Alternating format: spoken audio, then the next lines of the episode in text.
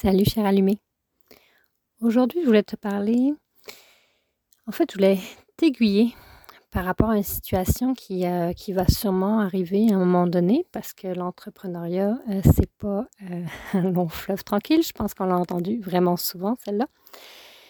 C'est pas toujours des ventes croissantes après ventes croissantes, puis il y a des fois, il y a des mois qui sont plus, plus rough les ventes sont moins rendez-vous, les profits sont peut-être inexistants, on a l'impression de travailler dans le beurre.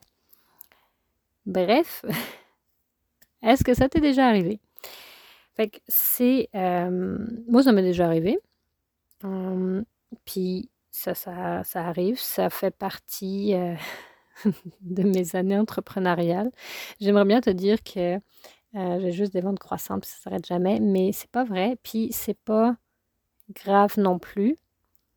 Par contre, ça vient jouer sur, euh, plusieurs aspects. Puis euh, c'est ça que je voudrais qu'on discute aujourd'hui. C'est d'une euh, situation que j'ai travaillé avec une explosive dernièrement et je trouverais ça intéressant de t'en faire part, de t'amener les questions que, que j'ai posées pour que quand toi aussi ça t'arrive, tu aies les réflexes. Donc, en gros, euh, cette entrepreneuse créative euh, a vécu une situation où janvier-février, euh, les ventes étaient un peu moins présentes. il y a eu plusieurs changements dans sa business qui ont, fait, qui ont donné beaucoup de motivation, qui avaient donné beaucoup d'énergie et qui avaient peut-être mis aussi l'emphase sur le fait que les ventes allaient être au rendez-vous comme tout de suite.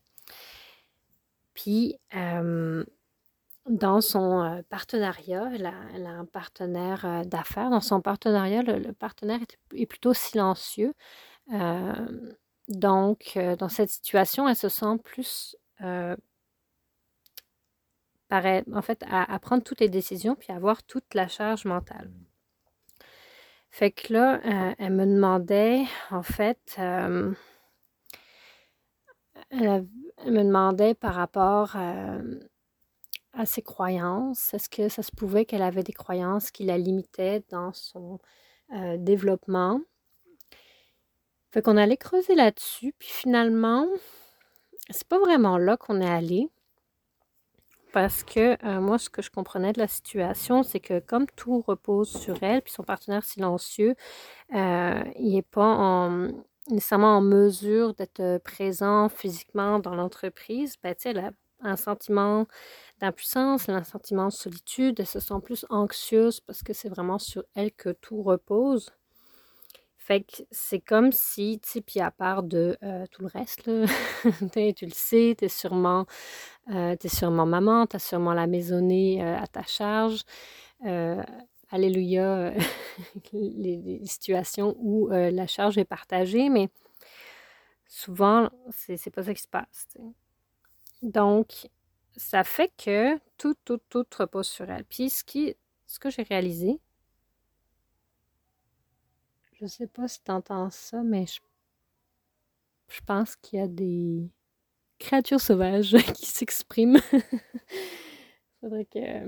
En tout cas, bref si tu l'entends, tant mieux. Tu es dans la, faune et la flore euh, floridienne avec moi. Si tu l'entends pas, ben, désolé pour le, petit interlude. Mais finalement, moi, ce que j'ai posé comme question, j'ai posé plusieurs questions, puis c'est là que je veux en venir avec toi. Première question, quand tu sens que euh, tu perds un peu euh, la, la, carte, que tu sens que tu as pu ton énergie, que c'est que tout devient vraiment difficile, que les actions que tu poses, ça mène pas les résultats, puis bon, que la, vision que tu as de ce que tu poses comme action, puis comme résultat que tu as, et comme tout devient négatif, j'ai envie de te poser la question, qu'est-ce qui t'enlève de l'énergie dans la situation? en gros, c'est quoi le problème? c'est quoi, le, quoi la source? Comme ce que, moi je voyais dans ce cas-là, c'est que c'était que tout reposait sur elle. Puis elle se sentait pas qu'elle pouvait s'exprimer. Donc ça, c'était euh, ce qui lui enlevait de l'énergie. Puis après, je lui, je lui ai posé la question, comment est-ce que tu génères ton énergie? Parce qu'il y a plusieurs façons euh, de générer son énergie. Je suis en train de lire euh, le livre Je suis un chercheur d'or de Guillaume euh, Duluth. Super intéressant. C'est très intense. Il faut être prêt à vouloir aller là. lui, en fait, c'est un livre sur la communication et la psychologie ou la psychologie de la communication c'est dense, mais c'est hyper intéressant. Et la partie, euh, cette partie motivation, je trouve, euh, en fait, ce qui, euh, la façon dont on génère notre motivation, je la trouve hyper pertinente parce que moi, je peux dire que quand je vois des résultats extérieurs du travail que je fais, ça me donne de l'énergie. Et quand j'en vois pas, ça m'en enlève. Fait ce que ça veut dire, c'est que je génère pas nécessairement toujours ma propre énergie, ma propre motivation par moi-même. J'ai besoin euh, d'avoir des, des, preuves. Et dans ce cas-là, ben, avoir un chiffre d'affaires X ou un profit Y, c'est des preuves. Puis ça fait que si on n'a pas, si on reçoit pas ces preuves-là, ben là, on perd notre motivation, on perd notre énergie. Puis là, on se dit que ce qu'on fait, ça ne marche pas. Ça se peut que ça marche pas, ça se peut que ça marche, ça se peut que ce soit une phase puis qu'il n'y euh, a rien à faire, ça se peut qu'il faut changer complètement de stratégie. Il y a plein de, de, réponses possibles à cette question. Mais quand tu génères ton énergie seulement parce qu'il vient de l'extérieur, ben là, tu es plus sensible en fait à, à des baisses d'énergie, à des baisses de motivation, puis à trouver que tout est difficile parce que tu es puis je dis tuer, puis là, je me, je me considère là-dedans. Euh, je le ressens très, très fortement que j'ai besoin de ces preuves-là. Donc, on est dans ce cas euh, plus fragile à ce que la vie peut nous apporter finalement. Parce que c'est pas vrai qu'elle va toujours nous apporter euh, des, du gros cash. De temps en temps, ça va pas être ça. Puis là, comme dans mon cas, j'ai tendance à me remettre beaucoup en question dans ce, cas-là, puis à changer beaucoup de direction. Puis ça, c'est ça montre aussi cette espèce de fragilité que j'ai euh, parce que je, je vais chercher beaucoup de motivation, de résultats qui ne, qui ne sont pas directement ce que moi je fais. Ou qui sont directement ce que moi je fais, mais qui, qui passent par euh, quelqu'un d'autre, qui passe par exemple, voir mes coachés réussir. Ben, ça, ça m'apporte beaucoup de motivation. Puis, euh, je dis pas que quand elles ont des moments difficiles, ça m'apporte pas de la motivation parce que c'est à ce moment-là, je, suis une référence, puis je suis une aide, puis ça, ça m'apporte de la motivation aussi. Mais mettons que je n'ai plus personne à coacher, jamais. Euh, ça se peut que ma motivation coachée soit, soit, assez basse. Donc, c'est intéressant, puis ça, ça c'est quelque chose que j'ai réalisé. Puis que je pense que quand on le réalise, ben, on peut faire les actions pour, OK, qu'est-ce qui peut nous apporter plus de motivation? Qu'est-ce qu'on peut faire personnellement pour avoir plus de motivation sans passer par des résultats extérieurs? C'était ma deuxième question. Comment tu génères ton énergie? Troisième question, dans la situation, de quoi tu aurais besoin? Tu sais, mettons, là, qu'est-ce qui, qu'est-ce qui, qu'est-ce que tu voudrais, là? Qu'est-ce qui, tu voudrais qu'il se passe? Qu'est-ce que tu voudrais qui, qui arrive? Dans ce cas-là, c'était plus de compréhension, que le, le silence partner soit plus présent. Euh, par exemple, pour commencer au moins à enlever cette, charge-là, parce que si, sa charge diminue, puis si son énergie remonte, si sa motivation remonte, ben, elle va être plus en mesure de prendre des, décisions, de, trouver des solutions créatives. Ça, ça m'a c'est comme ton, ton, on le sait, là, quand on, est dans l'espèce de négativité, ben, c'est pas là qu'on prend des bonnes décisions qui nous. Ben, n'y a pas de bonnes ou mauvaises décisions, mais c'est pas là qu'on prend des décisions qui nous amènent vers où est-ce qu'on veut vraiment aller parce qu'on on, est dans cette espèce d'engrenage. Fait que ça m'a amené à la dernière question. Qu'est-ce que tu fais pour travailler ton mindset? Comment tu t'occupes de ton mindset en ce moment? Puis, c'est là qu'elle m'avait dit que euh, ben, quand elle est plus. Euh, en fait, quand il y a moins de résultats, elle travaille plus, travaille plus fort, ta, ta, ta, ta, ta, On fait tout ça. Moi, je fais ça. Et elle prend un peu moins de temps pour elle. Donc, prendre moins de temps pour elle, ça fait en sorte que, ben, tu sais, c'est comme un cycle, encore une fois, tu sais, ça fait un peu comme, OK, je n'ai pas, euh, si on veut, j'extrapole un peu, là, mais ça peut être comme, OK, ton corps, il réalise que tu n'es pas si important finalement parce que tu prends pas soin de lui.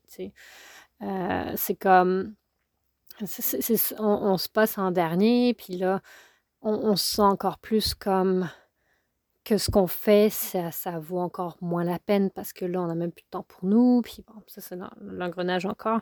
Fait que quand ça devient plus tough, qu'on a tendance à euh, poser plus d'actions dans le manque, il y a ça aussi. Euh, fait que là, on est comme plus dans la peur du manque, il faut faire plus d'actions. Là, on pose des actions dans le manque. Fait que là, on, est comme, on encourage ça. Puis en plus, on prend moins de temps pour nous. Fait que mon, mon idée là-dedans, c'est est-ce que tu as une routine pour aider ton mindset, peu importe c'est quoi qui se passe? Puis quand je lui ai posé la question, j'ai réalisé que moi-même, j'avais comme slacké un peu ma routine parce que je suis en voyage. Euh, je prends beaucoup de temps pour moi. Euh, je fais beaucoup d'activités. Euh, je me prive pas. Je fais attention pour plein d'aspects, mais je me prive pas. Hein, d'un point de vue physique, là, mon corps, il bouge. Mais j'ai remarqué à ce moment-là que moi, mais je faisais plus mes gratitudes. Oui, je fais mon journal de voyage, c'est un peu mes gratitudes en même temps, mais je fais plus mes gratitudes comme je le faisais avant, par exemple. Ça, ça fait partie de mes routines pour m'aider à aller chercher ma motivation à l'interne et pas à l'externe. Ça, c'est un exemple. Mais en gros, qu'est-ce que tu fais pour aider ton mindset? Peu importe, c'est quoi qui se passe. Ça, c'est comme la quatrième question euh, que j'ai posée. Fait que l'idée, c'est d'ancrer ses habitudes pour que ce soit gagnant, peu importe c'est quoi qui arrive, puis de les garder.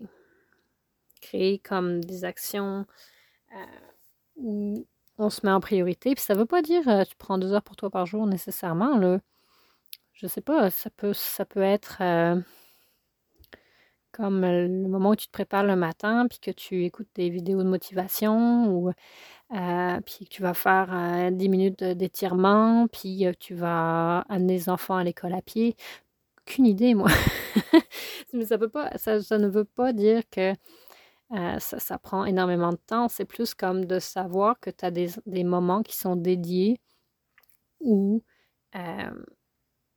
où c'est la priorité, c'est toi. Fait que, justement, qu'est-ce qui. Euh, tu sais, comment toi tu réagis quand ça va moins bien? Puis quels sont tes trucs pour euh, garder un mindset au top, même quand les résultats sont pas au rendez-vous? Fait que je t'invite à me le partager euh, sur Instagram à commercial Elodie Rosoy. E-L-O-D-I-E-R-O-Z-O-Y. Donc, tu peux simplement m'écrire pour me dire comment ça se passe pour toi. Puis, je vais te retrouver dans le prochain épisode. Bonne journée.